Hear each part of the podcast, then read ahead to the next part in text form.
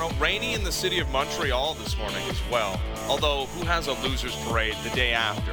If you could cobble it together, it would be a perfect. I, if you're going to have a losers parade, have a losers parade in the rain. I say.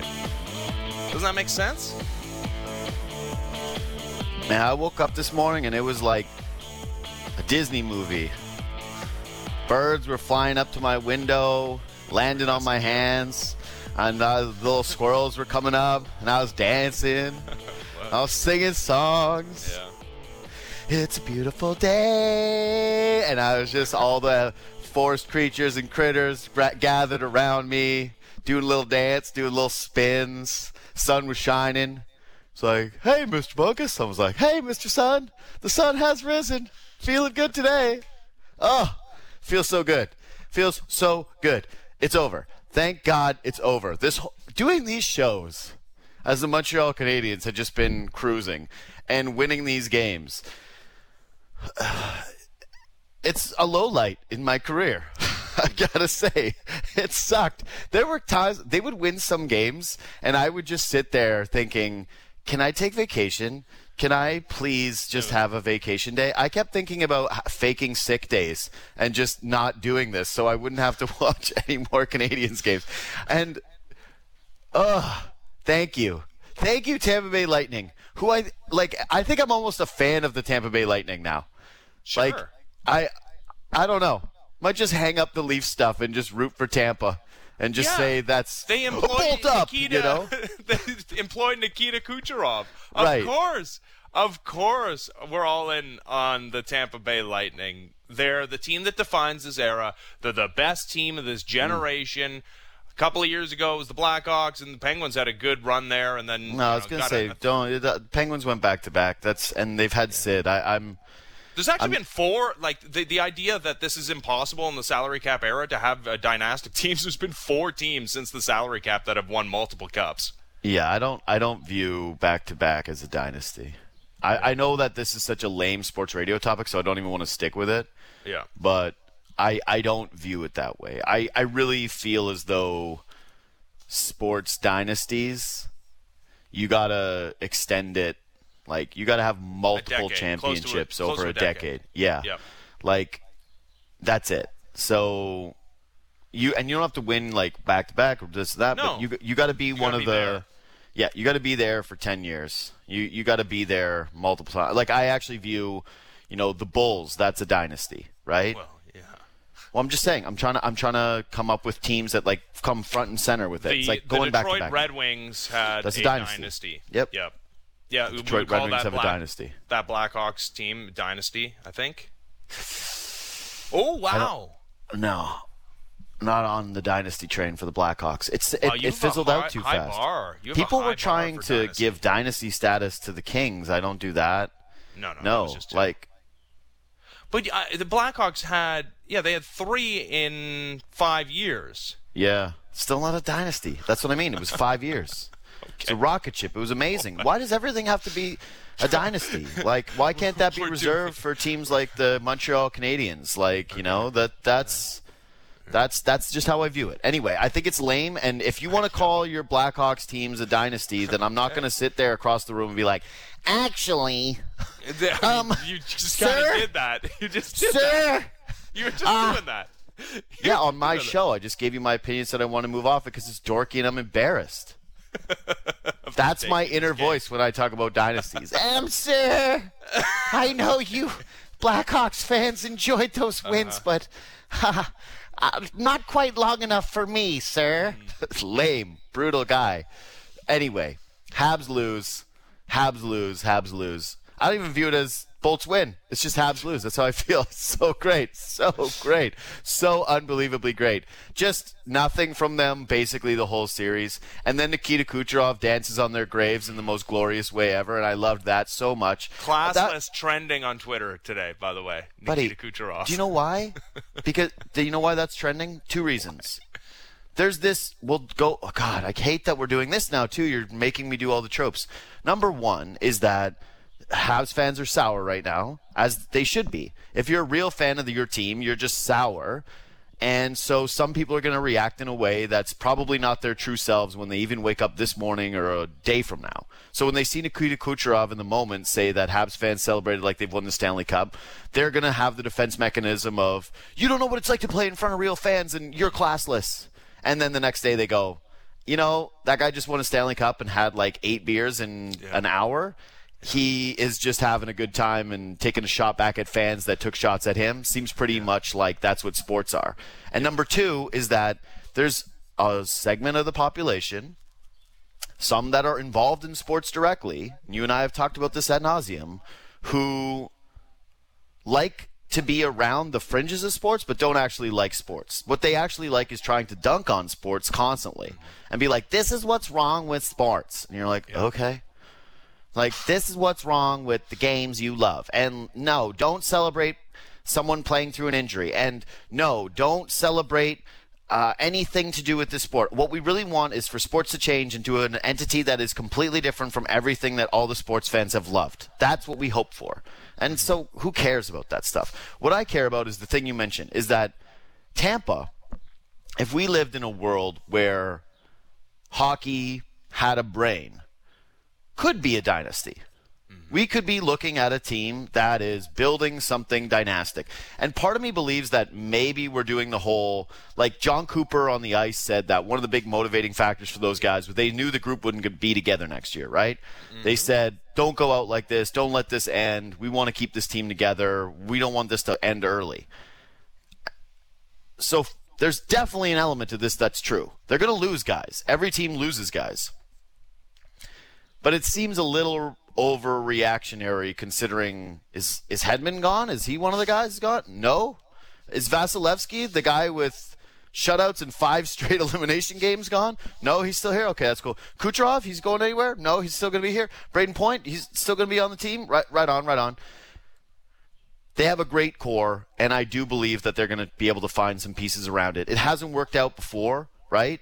They've had those disappointments to Columbus, and we've really seen what depth can do to a hockey team. And it's something that I'm going to continue to have as a hobby horse here throughout the postseason, or sorry, the post postseason, right? The off season, otherwise known as. to people who know what sports are. to people who know what sports Whoa. are. but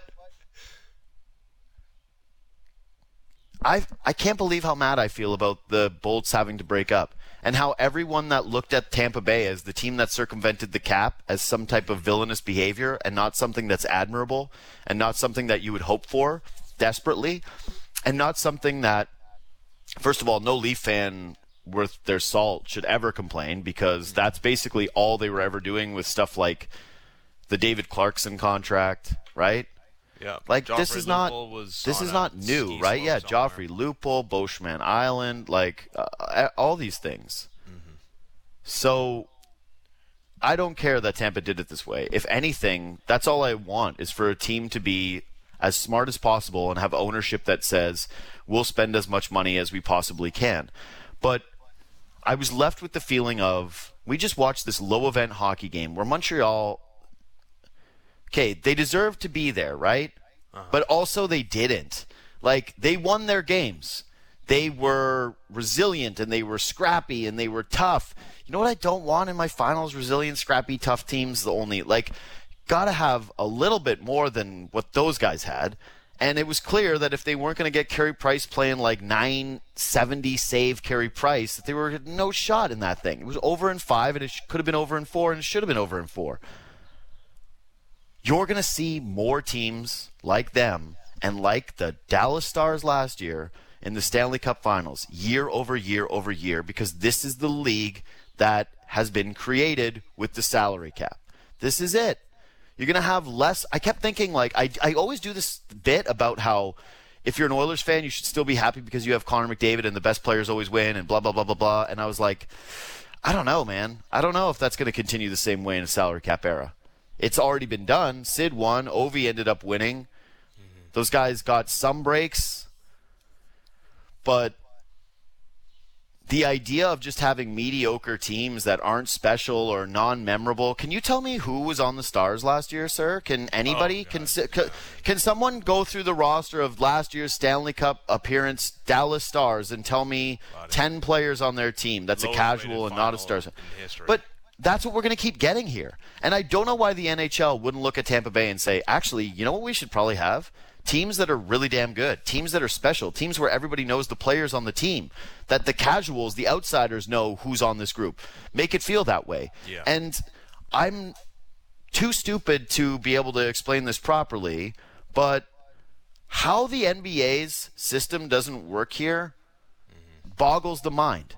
Luxury tax, repeater tax. You can go into the luxury, you pay down to the other teams like the ya. Floridas that don't spend the money.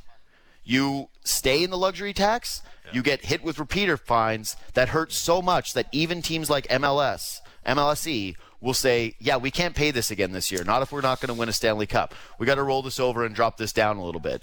I I don't know why we're not better off if we don't live in a uh-huh. league like that. Well, we're better off because we enjoy the product. We're No, not everyone, here to rake in the- players, in the, cage. fans. Here's what it does: is it gives these owners, these billionaire owners, cost certainty, right? Like they don't want to be pressured. They don't want this to be a conversation amongst their fans.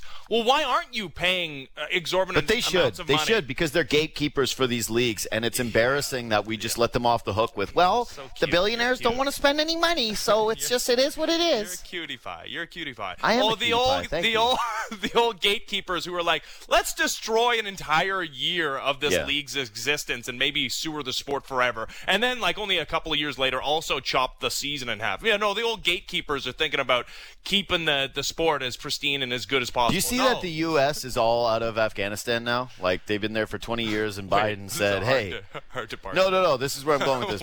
Biden said, "Hey, you know what? We've been here 20 years. I'm not passing this to a sixth president or how many? Ever I think it's six, And now they're out. And the whole thing is, well, what was it all for, right? Yeah. And that's probably what the owners are thinking right now if they scrap the season and then they go back to a salary cap. But again, I don't, or no Yeah. salary cap. They fought for something question. so I know you important to them. this.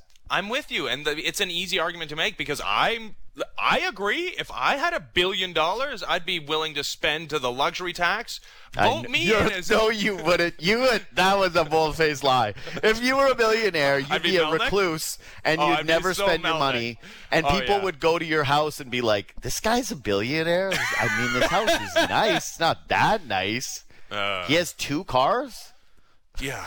So uh, obviously, yes, the the National Hockey League is a much better. I mean, we're, we're paying attention to this Lightning team. Everybody knows Blake Coleman, Barclay, Goodrow, and and we have a sense of mm-hmm. the storylines and the through lines through this team and the disappointment of 2019 and the Yeah. 120 some odd points and the sweep and then that you know what they totally remade the face of their well they're going to go back to that which is maybe not the worst thing in the world right like we think about how much that third line defines this era and the Stanley Cup champion Tampa Bay Lightning well they're just going to have to go back to the team that won a, a record number of games and had 126 points during the regular season. And yeah, got swept by the Columbus Blue Jackets, also ran into a hot goalie, and Victor Hedman was hurt through that entire series. So maybe you're right. Maybe not all is lost for, for the Lightning, and no doubt they're going to have some some moves that they can make, including Tyler Johnson getting that five million bucks off the books. But uh, yeah, the only thing is though is like Tyler Johnson had really good games for them, and it's part of why they're special is because they have Tyler Johnson Yep. down the And- lineup who can play up. and And, Killorn hey. gets hurt, and yeah, here, yeah, you got depth.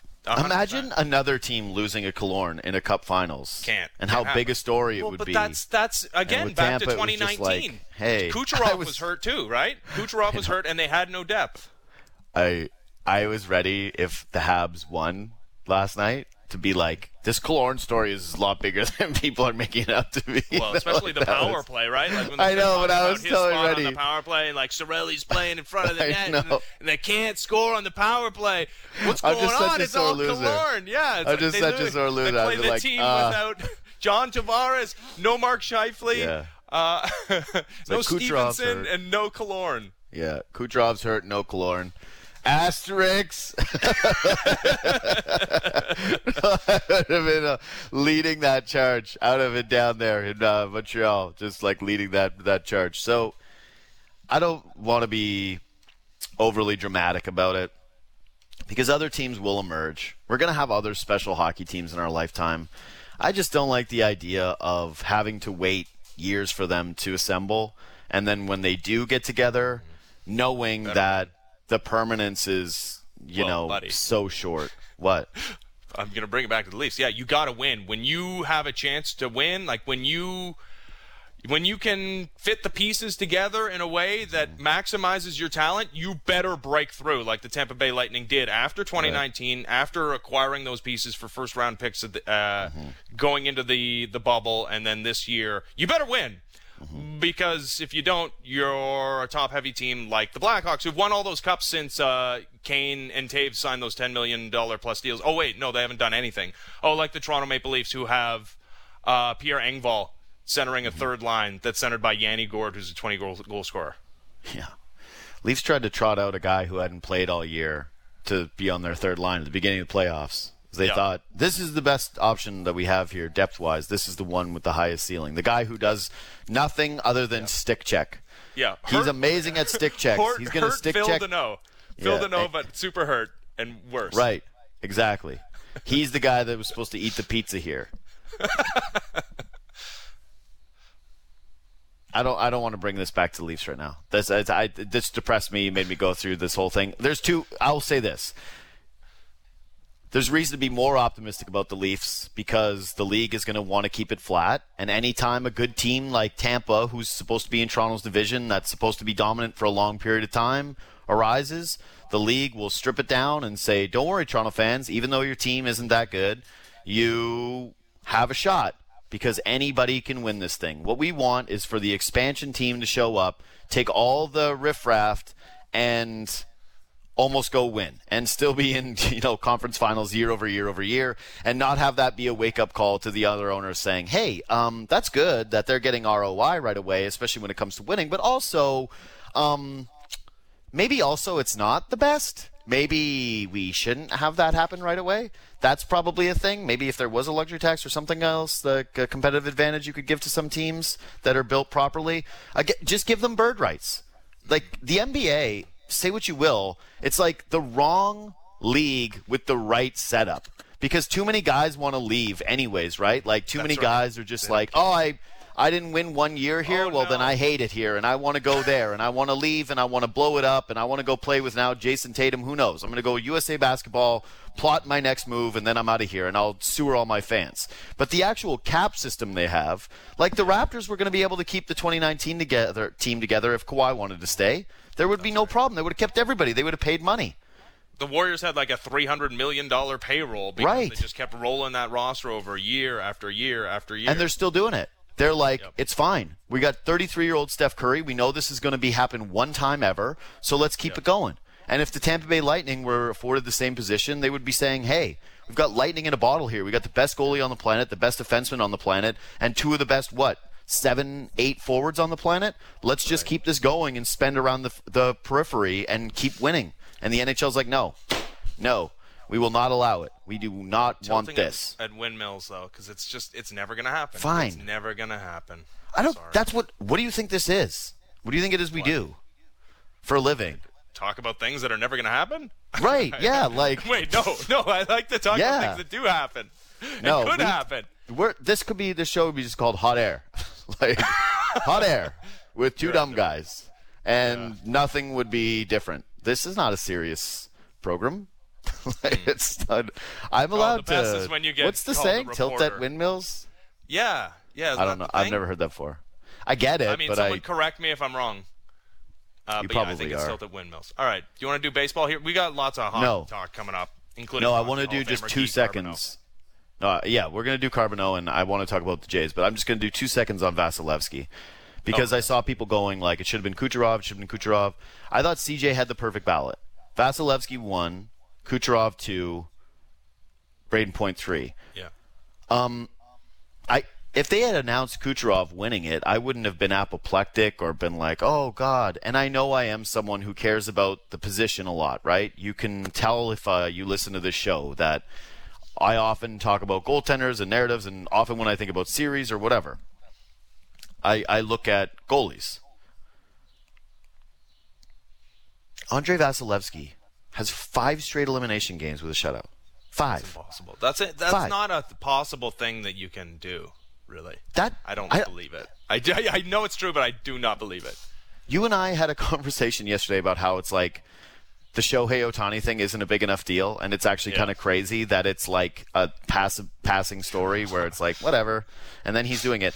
That's how I feel about the Vasilevsky stat. People were putting it like in the sixth sentence down in their articles about Vasilevsky, and they're like, and also he did this. It's like. That is insane. That Yeah. the last two games where his teams won series, one nothing games, where there was no margin for error, and he gives you nothing. And he's calm, he's athletic, he's big, he's badass. He's the best in the world. No question. And that's why when Kucherov went up there and said the guy from Vegas, which was the best part of that entire thing, by the way, it was way better than any other part when he danced on Montreal's grave. Nothing. Nothing was comparable to when he said the guy in Vegas in reference to Marc Andre Fleury winning the Vezina. I actually sat there and went, You're right, dude. You're right.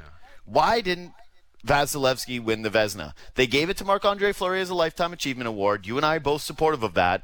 But at the end of the day, one guy at this point has already started to stack a resume where he can be on track at not even 27 to build one of the all time careers. I think he's. I know people will say the Tretiak thing, but this guy's going down as going to be the best goaltender ever from Russia, right? Yep.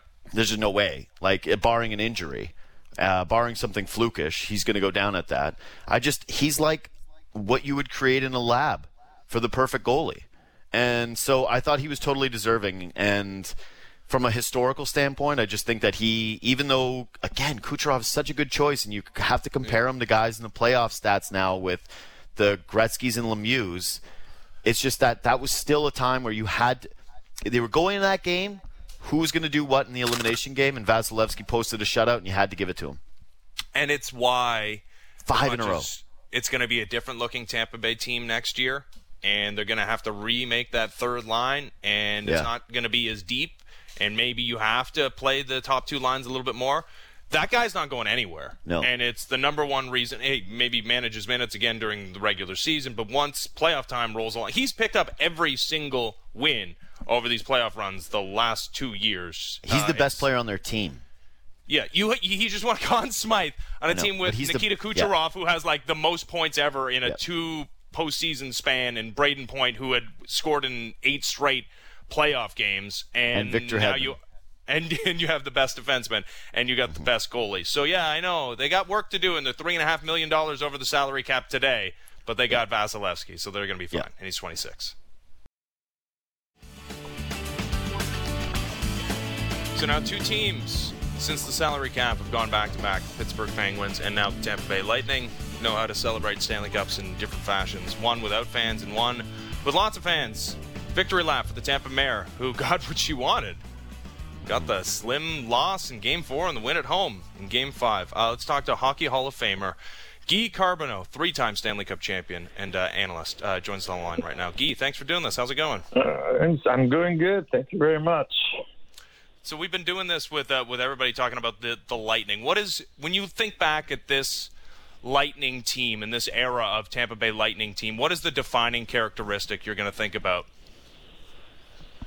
Well, I, you know, I, I think uh, you have to congratulate Julien Brisebois for doing the job he's done for the last, you know, four or five years. I think, uh, you know, obviously Hedman and guys like Stamkos and Kucherov were there before, but you know, he was able to kind of bring some sandpaper. Uh, I think the loss two years ago to Columbus in the first round, when you know everybody thought that the Tampa Bay Lightning was going to be uh, winning the Stanley Cup, kind of hurt. And from that day, I think it's just uh, it's been pretty amazing to see that team. Uh, they were a team that acquire maturity and have a lot of skills that can win different ways, and they actually proved it this year. So Yeah, I, I think that it's going to be one of their lasting legacies is Yeah. that they were, they yeah, that they could win in a multitude of different ways, right? And that they were deep. And this is something that we were talking about at the beginning of the show, and we understand that nothing is going to change. But you played on some really special Montreal teams. and you played pre-salary cap, and teams in you know the mid 80s that are just you know going to conference finals constantly, winning Stanley Cups, and you got another one in '93. But just knowing that hey, if you had a group that was committed different times, but you could keep these special teams together where fans know everyone on the team, right? And there's some level of permanence to these groups. Do you like where the game is right now? Where the NHL says what we're going to continue to do is flatten out the talent, flatten out the talent, flatten out the talent, and avoid these special teams that either the Canadiens or the Red Wings or whatever that we're just not going to have these kind of groups that get to stick together or get to stay together for long runs? Well, I mean, you know, I, I think they would like to see teams stay together for a long period of time, but I think the salary cap will will deny that, and the fact that you know, I, I think it's kind of normal. I mean, everybody that starts uh, to play in the NHL, uh, I think wants to win, but also wants to make money. Uh, so you know, I think there's comparable now. Uh, everybody look at the, the, other side of the fence. Uh, you know, I think if you look back, uh, not too far ago, like you know, um, even before, or you know, even when we had the salary cap. I mean, uh, GMs were looking at teams and say, okay, my window is five to seven, eight years. Now it's two, three years. You know, I mean, and, and I think I like, and that's one thing that I like about what Marc Bergevin did this year. Uh, you know, when he when he arrived in Montreal nine years ago, uh, he said he was going to build a team from the draft and you know uh, work with all the guys, and uh, I, I think that's been tough. But you know, this year I think in the bubble last year, he saw something from that team and uh, saw that the window that he thought that was maybe three or four years from now was this year. So he went on and, and got Toffoli and Anderson and Edmundson and uh, you know Perry and and and we saw the result uh, in in the playoff this year. So I think it's something that you're going to see more often in the NHL. Uh, team, you know, when they see that you know it might be their year, they're going to go out and and try to acquire a few guys to help them hopefully win the cup. And then once in a while, you're going to have teams like Tampa that build it through the draft and, and through their system. But you know, when you have success, uh, usually because you have good players, and good players cost money. I know our bosses who love NHL trade deadline day are all for that. You know, teams pushing into the deadline and yeah, having to go yeah. later and having more aggressive, and yeah. teams pushing in the middle. I feel like Montreal's in one of those tough spots right now where, okay, it's great. You made it to a Stanley Cup final. This team showed a lot of toughness. There's a lot of promise in the Cole Caufields and the Nick Suzuki's of the world, and so overall it's a positive. But if, if I'm Bergevin, I'm going – damn, am I going to get that from Carey Price again? Am I going to get this from my older defense core again? I'm going back into this tough division. And now fans yep. look at my group and say they made it to a Stanley Cup final. Anything short of that next year is going to be a disappointment, and people are going to be calling for my head. Is that the temperature that you feel like in Montreal, or has this actually bought that group some time?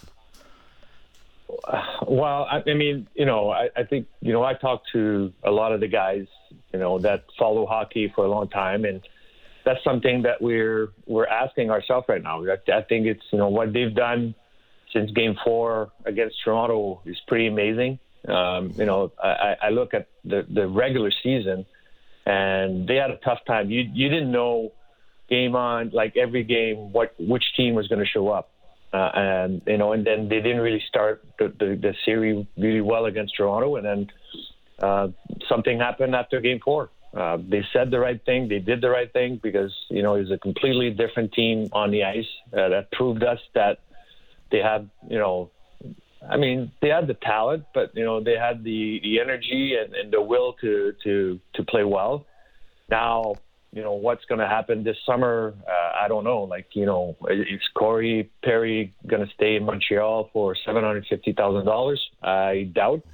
Uh, is uh, Eric Staal going? You know, is going to leave. Uh, they're going to have to, you know, pay Danault. They're going to have to what they're going to do with Tatar. Uh, they got to re-sign Suzuki and cut Kanemi and in, in next year. Uh, a, a few things, and then, like you said, they, you know, they're going back to a normal uh, division where you know they have really good teams. So. Uh, is it the case that you know one year like this year they go to the Stanley Cup final and next year they don't make the playoffs?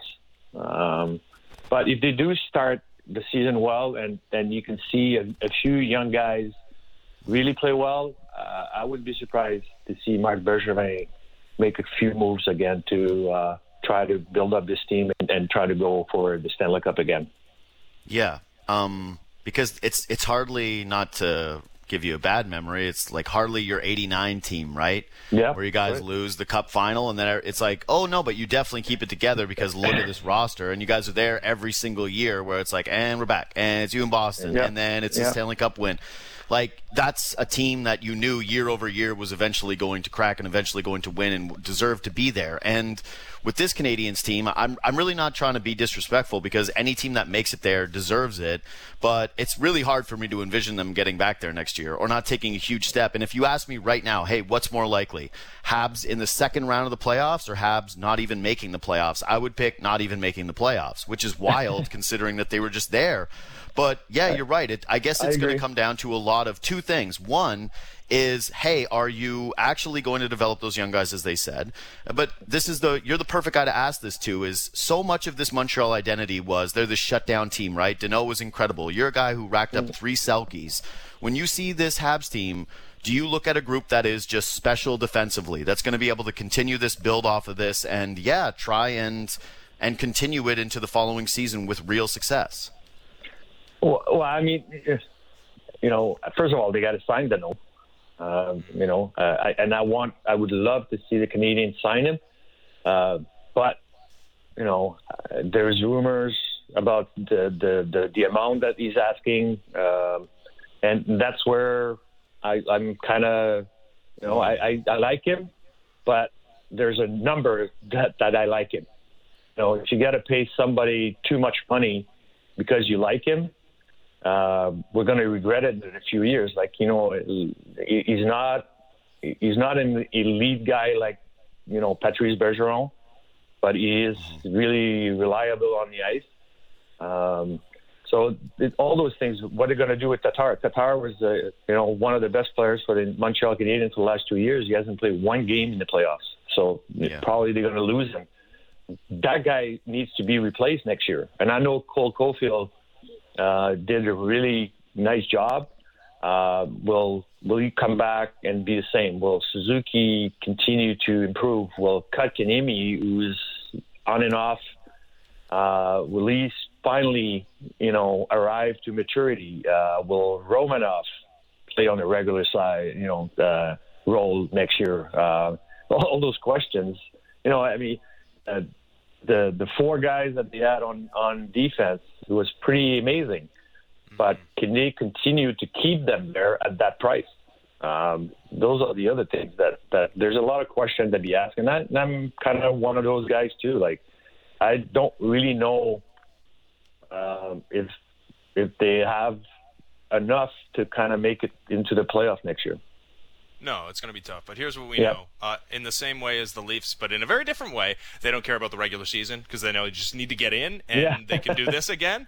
Uh, yeah. Leafs, same same thing. It's going to be all about the postseason because they did the thing during the regular season. Talking to Guy Carbonneau. and the other good thing is that yeah, the the blue line is locked up. Like you don't have to worry about the blue line. You don't have to worry about the goaltending uh, maybe performance, but you have the two goaltenders that you're going into next season. It's the forwards you got to work with, and you got about $15 million in cap space.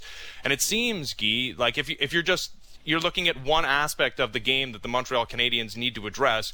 Would it not be just more goal scoring? That yeah, I, I suppose you lose that a bit of the defensive identity if you can't re-sign Danault, but that the the ability to come back in a game is just basically non-existent in the postseason for this team.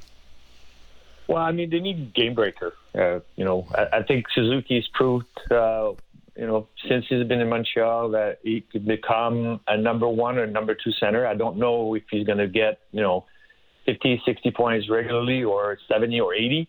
Uh, that depends on you know what Caulfield and guys on the wing can do. Uh, I think it's true that he can you know he, he can score goals, but uh, can also has good vision to pass the puck. But you know we we need you know, we don't have a Kucherov, we don't have a Brayden Point. Uh, you know, I, I know not a lot of teams do, but you know, it, it, it, like you said, like you can play defense all you want. Uh, you still need, you know, they played well defensively last night. but they didn't score a goal. Mm-hmm. So, in my book, you know, if you can't score goals, it, it's tough to win. Uh, you're never going to win a game if you don't score goals. So, uh, you know, that that's something that uh, needs to, to to to to you need to find one guy. I think you know Toffoli and Anderson can probably do it. Can they do it consistently?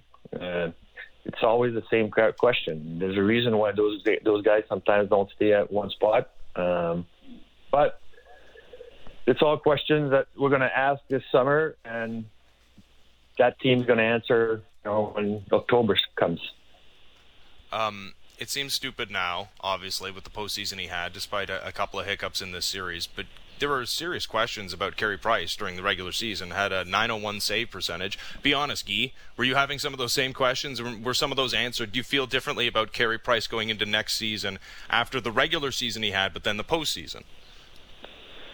Uh, you know, I, I mean, I had the chance to coach Carey. Like, you know, he, he's somebody that's really calm. You, look at him and you think he doesn't care, but he does. Um, you know, I mean, you compare him to Vasilevskiy. When you see Vasilevskiy's uh, his face during the game, he's so intense.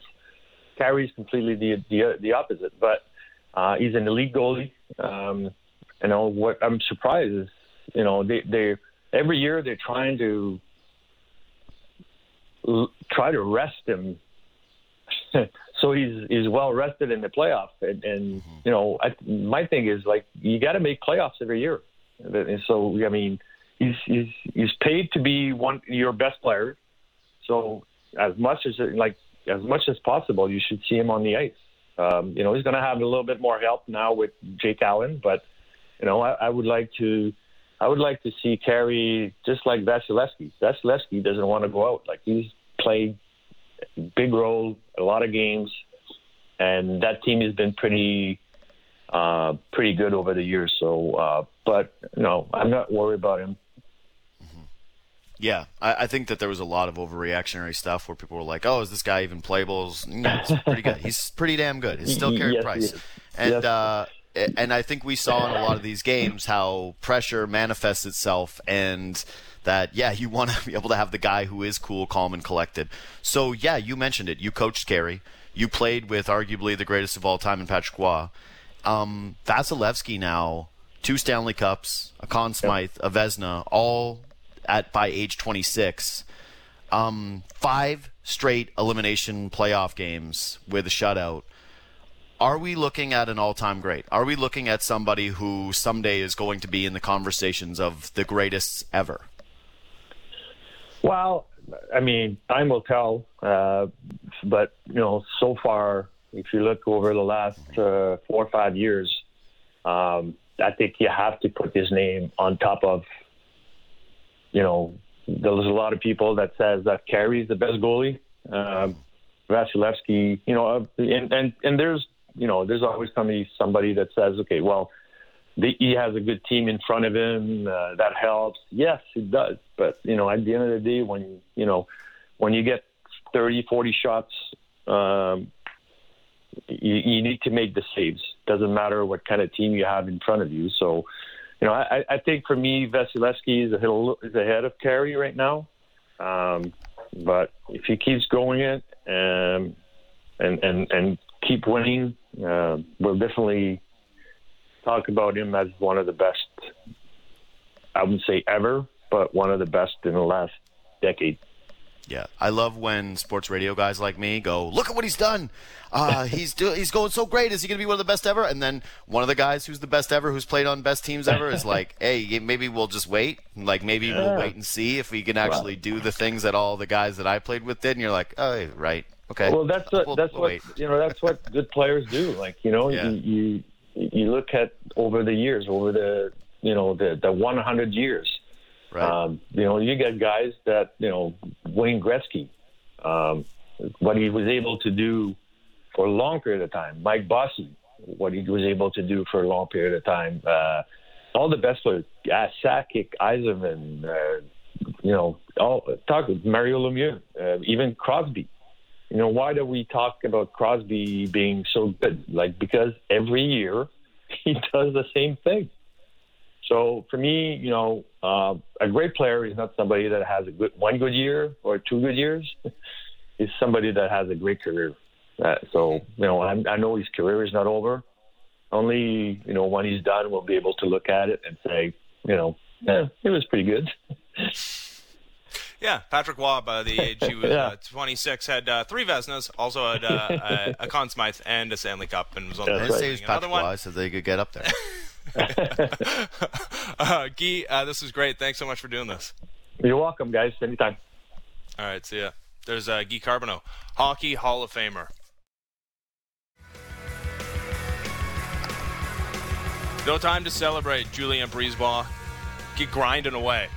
Get on it. you better be coming up with a plan. You gotta, you gotta work on that three-peat, and you got work to do. You're over the cap.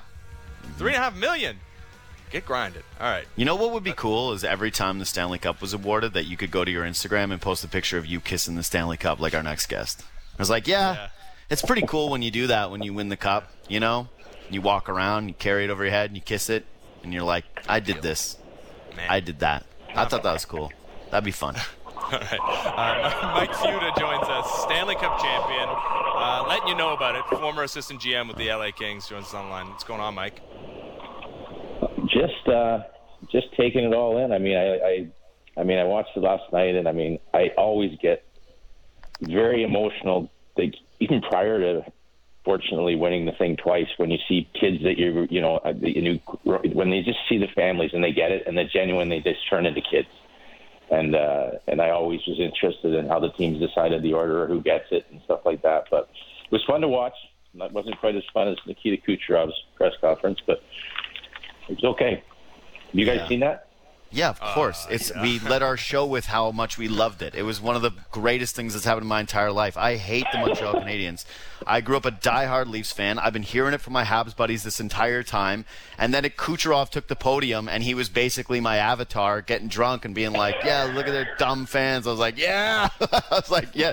That was my Stanley Cup, Mike. Whenever I see a Stanley Cup awarded now, that's gonna be my post on Instagram. It's gonna be drunk tarps off uh, Nikita Kucherov slamming Canadians fans. Like that's my thing. But you're right, man. It's such a cool moment when it all happens. When you do get down on the ice and you have Matthew Joseph just losing his mind to Kyle Bukauskas and he's just, you know, freaking out and talking about being a kid, right? Because I think that's what everybody does is they revert back to those first moments where they made that dream and all of a sudden it's this reality and it must just be overwhelming. Like I, I yeah, you you really cannot put yourselves in the shoes of guys like you who have done that, and knowing that you're just going over everything that you've done to get to that point.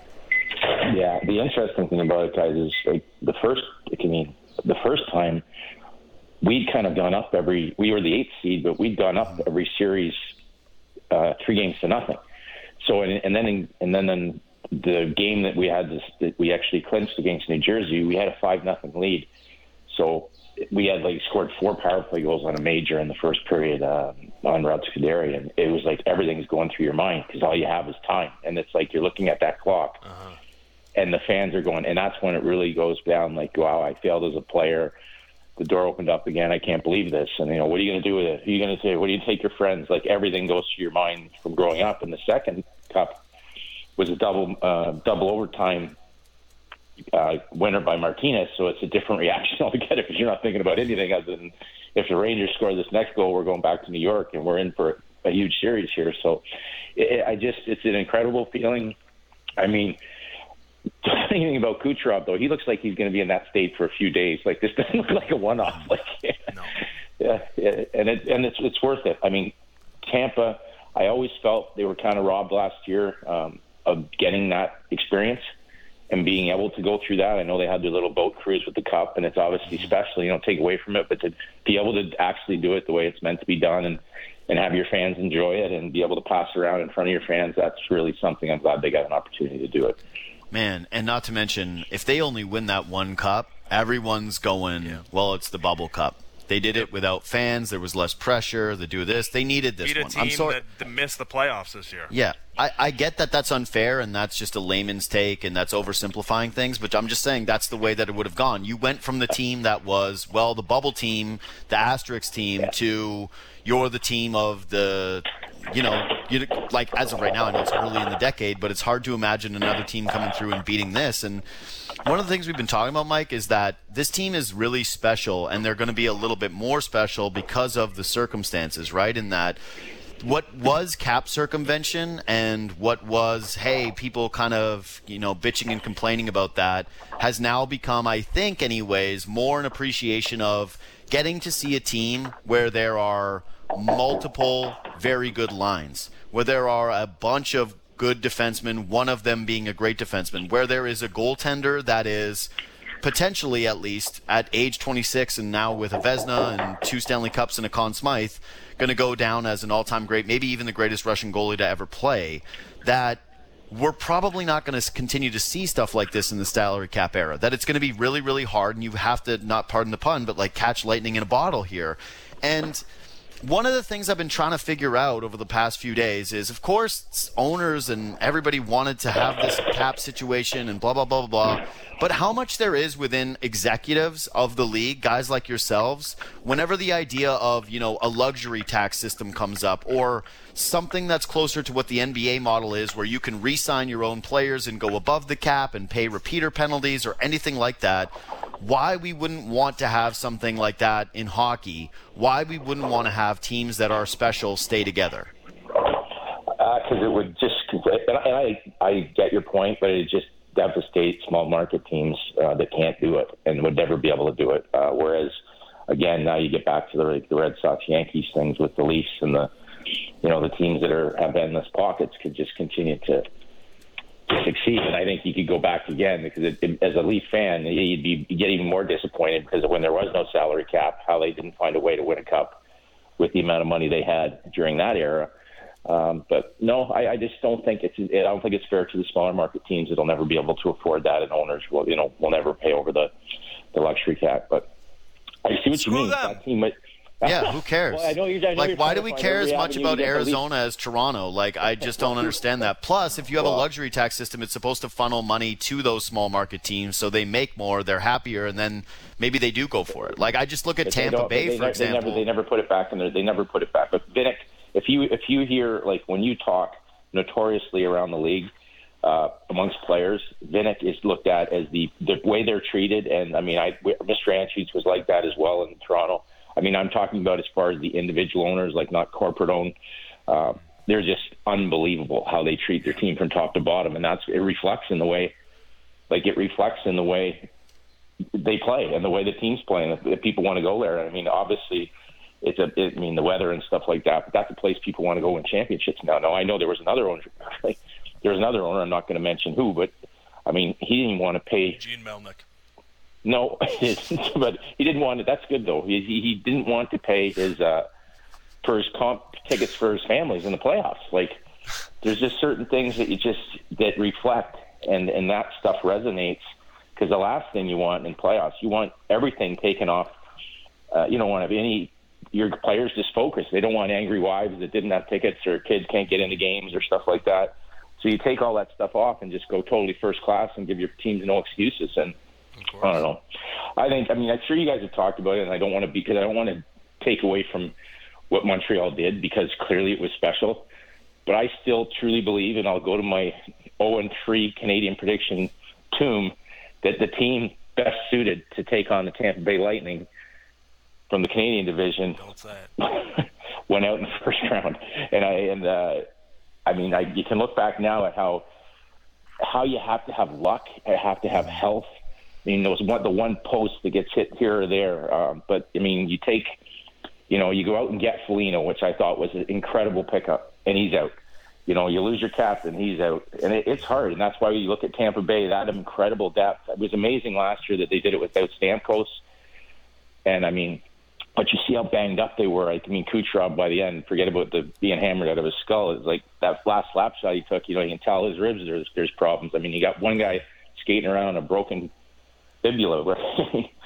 that team went through the bumps and grinds to get it done, and uh, it's it's incredible. It's just incredible to see, and great for the fans of Tampa Bay. And I mean, I, again, I'd love for the you guys would know the fans of I, I mean the majority of the young fans of the Toronto Maple Leafs have now shifted their thoughts to the game on Sunday with Italy, so mm-hmm. especially in the Woodbridge area. So hopefully they don't get let let down again. But it's uh it'd be really nice to see that Leaf group do it. But just as you guys said, hey, what's his face? He's got to get to work. Uh, Julien's got to get to work. Uh, so so's Kyle.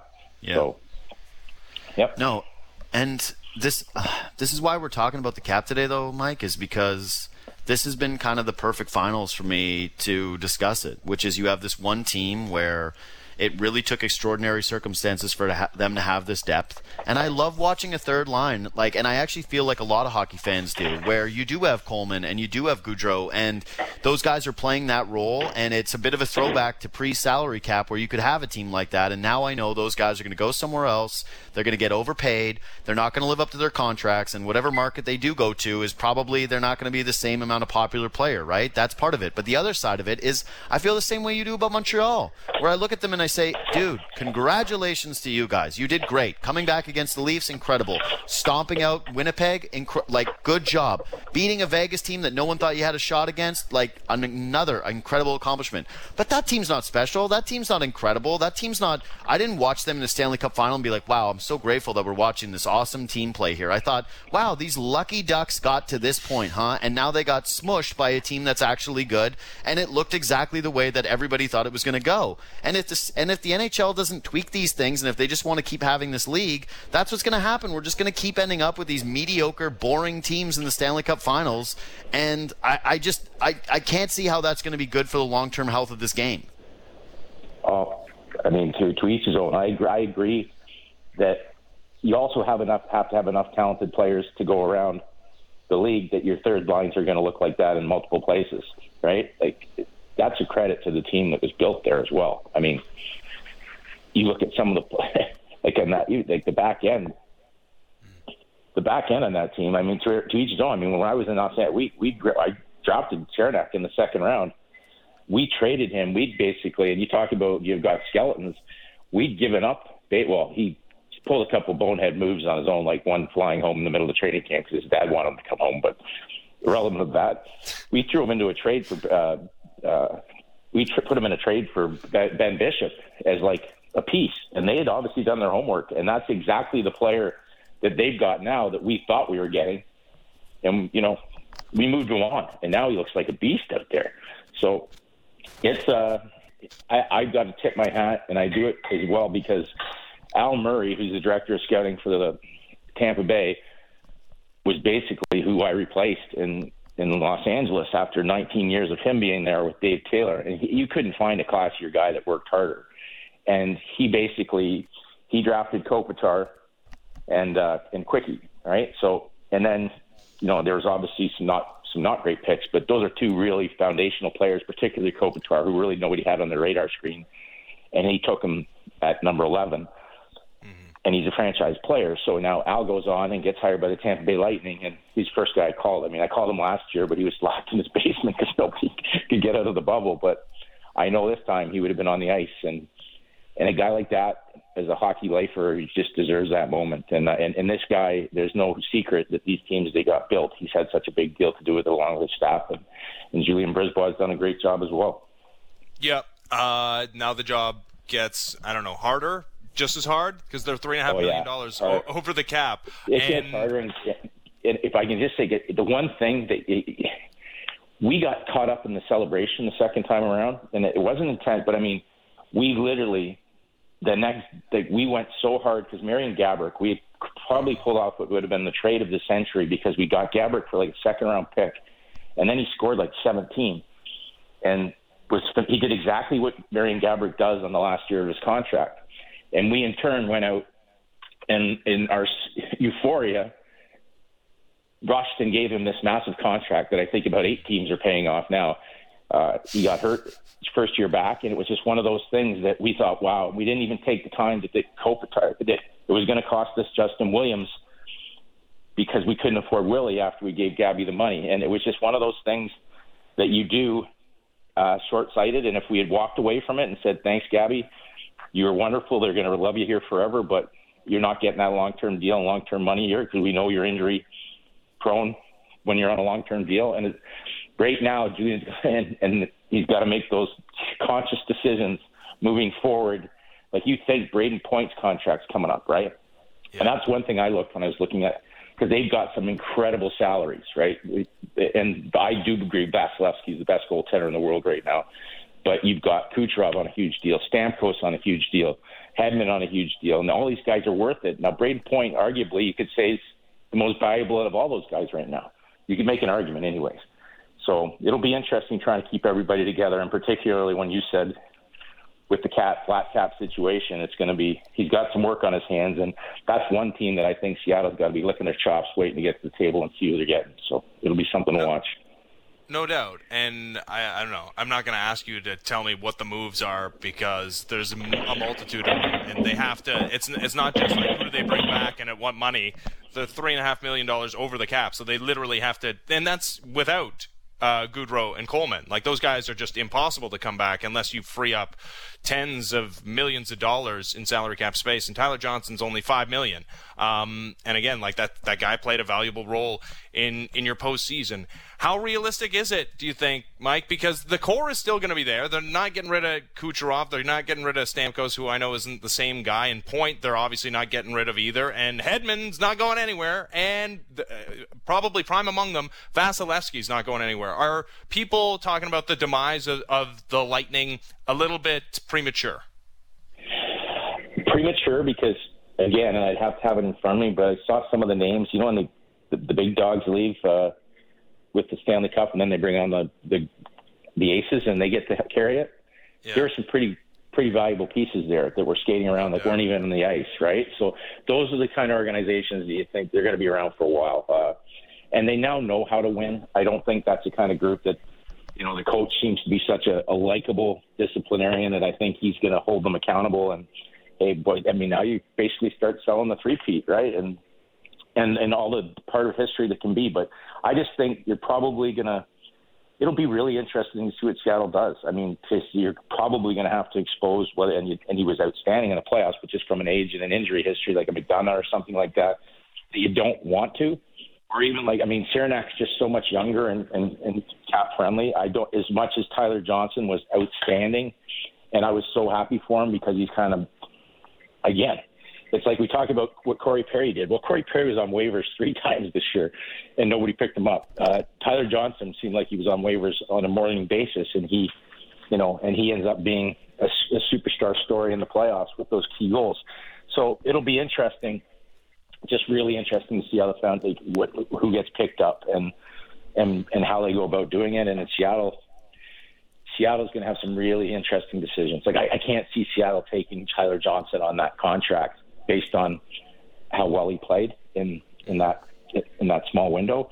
I think there's going to be a bigger fish that goes, and I don't think I don't think Julien's going to be in a spot like some of these teams did before, where they paid huge tolls um, to keep players on their roster. You know, like I mean, I think Florida made the biggest. They paid a huge toll to protect uh, the guy that I think was Marchessault. They gave away Marchessault and Reilly Smith I mean, to protect their current roster. And clearly, those guys, they were great players that they lost. So I think Tampa's going to have to bite the bullet mm. and hope they just they're going to lose a great player and just next man up. We got some great young players coming as well. So now the question is is what these guys get though in free agency, right? There's three key guys that were all the the guys where it's tough. It's tough to put the dollar figures to. But Goodrow, Danault, and Coleman. What do you anticipate the market being for guys like that who are the types you really want in the playoffs?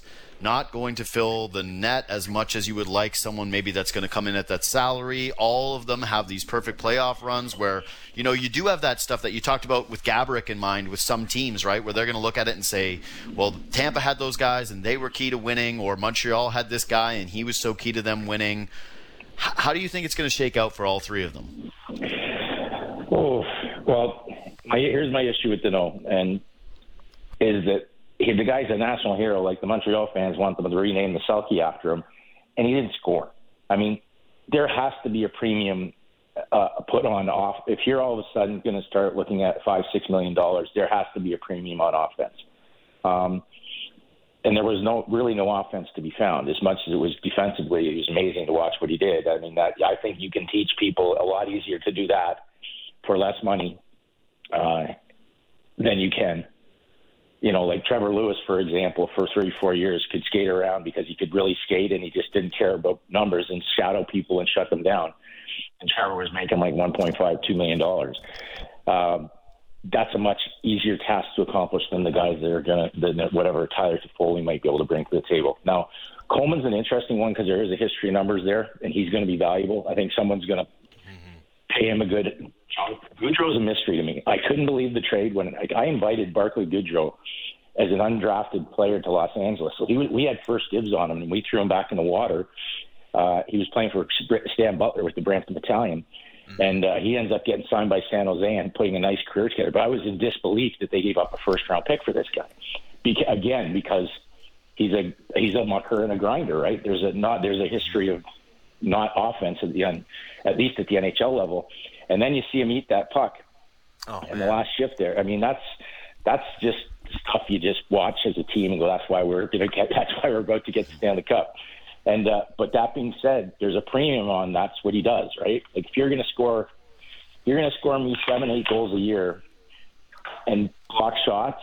There's got to be a premium on what that's going to cost you, because I'm sure you can find somebody somewhere that's willing to eat a puck uh, and muck it out. And he's got a you know big body and stuff like that. And he was part. He's part of their identity. Like look at this Patrick Maroon. Like mm-hmm. just flips in every year and grabs a cup. I mean, I thought he was done. Like when he left Anaheim, I thought he was done. And it's been a magical what he's done. I mean, at least from a fortunate standpoint. I mean, obviously with the family situation, but no, I just think you got to put a premium. And, and in order to earn the big dollars, there has to be an offensive premium that you're putting up a baseline for what you're scoring and numbers wise before you get into a X amount of dollars. Like that's why the big the Hyman thing, right? Yeah. What, what is Zach? And I, he's one of my favorite players in the game. But what exactly is Zach Hyman worth? I mean, there's one. He's probably worth one thing in Toronto, which I still truly believe that that's where he's going to end up. But hmm. how much do you pay for someone who's just just superior offensive talent? Probably gets banged up more than because he plays so hard. Like I mean, in an 82 game schedule, the way he plays and blocks shots, there's a chance he's going to get hurt. So yeah. you, you just have to be so conscious of of paying bottom six players big dollars when there's players that can fill those roles. Yeah. It's something that we've spent a lot of time talking about, which is everybody here loves Zach Hyman. He's one of my favorite players to watch as well. And just like everybody else loves those guys in Tampa Bay, right? They don't want to lose Barclay Goodrow, but that's what happens, and that's why again I can't stand a salary cap is because they take the most popular players in the league and they basically turn fan bases against them as soon as they get any type of money because they're the ones that you're right you can't really put the dollar figure towards, and you end up losing, and then they play up the lineup, and it's just this domino effect that's awful. Okay, before we let you go, we got the most important question that's yes. left here. All right, bring it. Are you ready? I'm ready. Okay, this concerns so, me, Bo. I, would, I will. Oh yeah, it shouldn't concern me. you. It you don't need any prep. This is not a this is not a prep no. question. No. What are you microwaving and eating? I'm saying it's potatoes. I'm saying potatoes. Hold on, hold on, hold on. Uh, I, the reason why I say potatoes is because potatoes are tricky when they're leftovers to get the temperature right out of the microwave, and then it's like you don't really know no, we didn't do when it you're twice. getting them. Yeah, I only heard beeping. I once. think he's done it 25 times. Like I feel like your, you know, Mac microwave you over there. You're just like, see, and I and I apologize for my lack of professional decor. I am putting together the most magical breakfast sandwich you've ever seen. oh. breakfast sandwich. I was up so early. I was on the treadmill, and I'd never eat yeah. in the morning. I just have a coffee, but I just came yeah. down. I've been doing bacon and eggs, and I thought, I wonder if they can hear this dude in the background. Yeah, you guys can. never miss anything. what do you think? Your phone like, just picks up only your voice. Like the producer, you can blame the producer, anything like that.